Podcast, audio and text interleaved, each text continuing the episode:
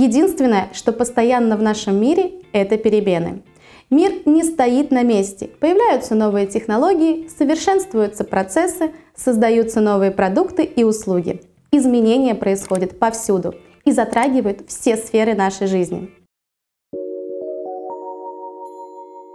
Что такое ребрейдинг и когда он необходим?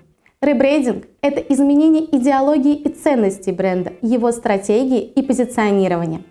Результатом ребрендинга является коренное изменение образа бренда не столько внешне, сколько по своей сути. Ребрендинг – это стратегический шаг, направленный на создание новых возможностей для продвижения бренда и увеличения прибыли. Основные причины ребрендинга – структурные изменения в компании, слияние, поглощение, смена сферы деятельности компании, выход компании на другие рынки, изменение целевой аудитории, существенные изменения конкурентной среды, необходимость уйти от прежнего негативного опыта взаимодействия бренда с потребителем. С точки зрения стратегии бренда изменения бывают двух типов. Рестайлинг – частичное или полное изменение объектов внешней коммуникации бренда и ребрейдинг. Рестайлинг бренда – это изменение в системе визуальной идентификации бренда, качественное обновление с сохранением прежнего названия, базовых ценностей и идеологии. Основными объектами рестайлинга, как правило, являются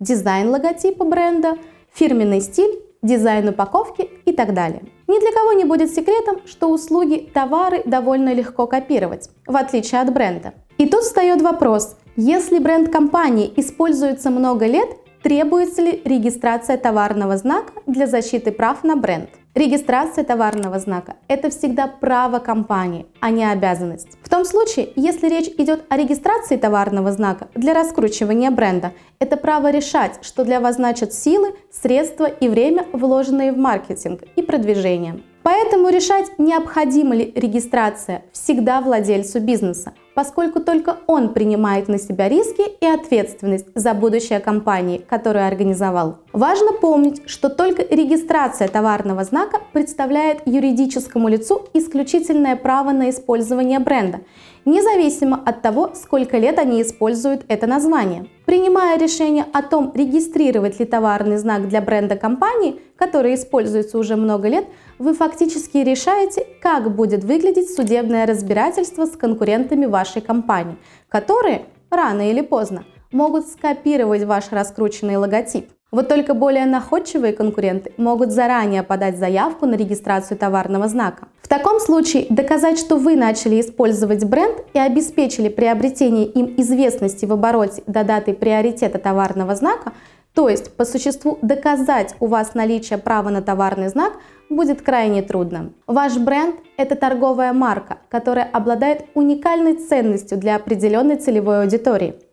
Бренд не является напрямую товаром или услугой, хотя он ассоциируется с конкретными товарами и услугами. Все, что связано с правами на торговые марки, товарные знаки, охраняется Гражданским кодексом. Изменения, касающиеся товарного знака, в обязательном порядке должны быть подтверждены соответствующим внесением изменений в реестр Роспатента. В противном случае товарный знак не будет защищен. Соответственно, продукция или услуги компании могут стать объектом недобросовестной конкуренции, доказать которую в дальнейшем будет непросто.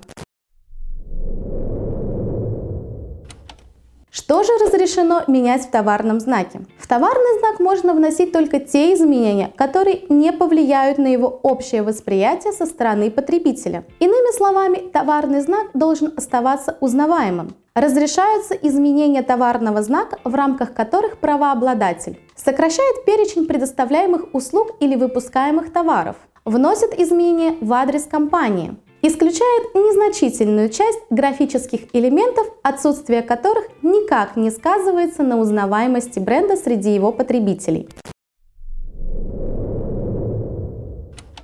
Что нельзя изменить в реестре Роспатента? Запрещено вносить такие изменения, которые сказываются на общей узнаваемости торговой марки. Например, не допускается следующее. добавлять новые услуги или товары, удалять графические элементы или их часть, без которых теряется узнаваемость бренда, вносить новые словесные или графические элементы. Прежде чем внести изменения в реестр Роспатента, внимательно изучайте информацию, касающуюся внесения изменений в свидетельство на товарный знак. Если Роспатент сочтет внесение изменений невозможным, например, по причине кардинальных изменений, которые скажутся на узнаваемости торговой марки, в этом случае придется регистрировать новый товарный знак.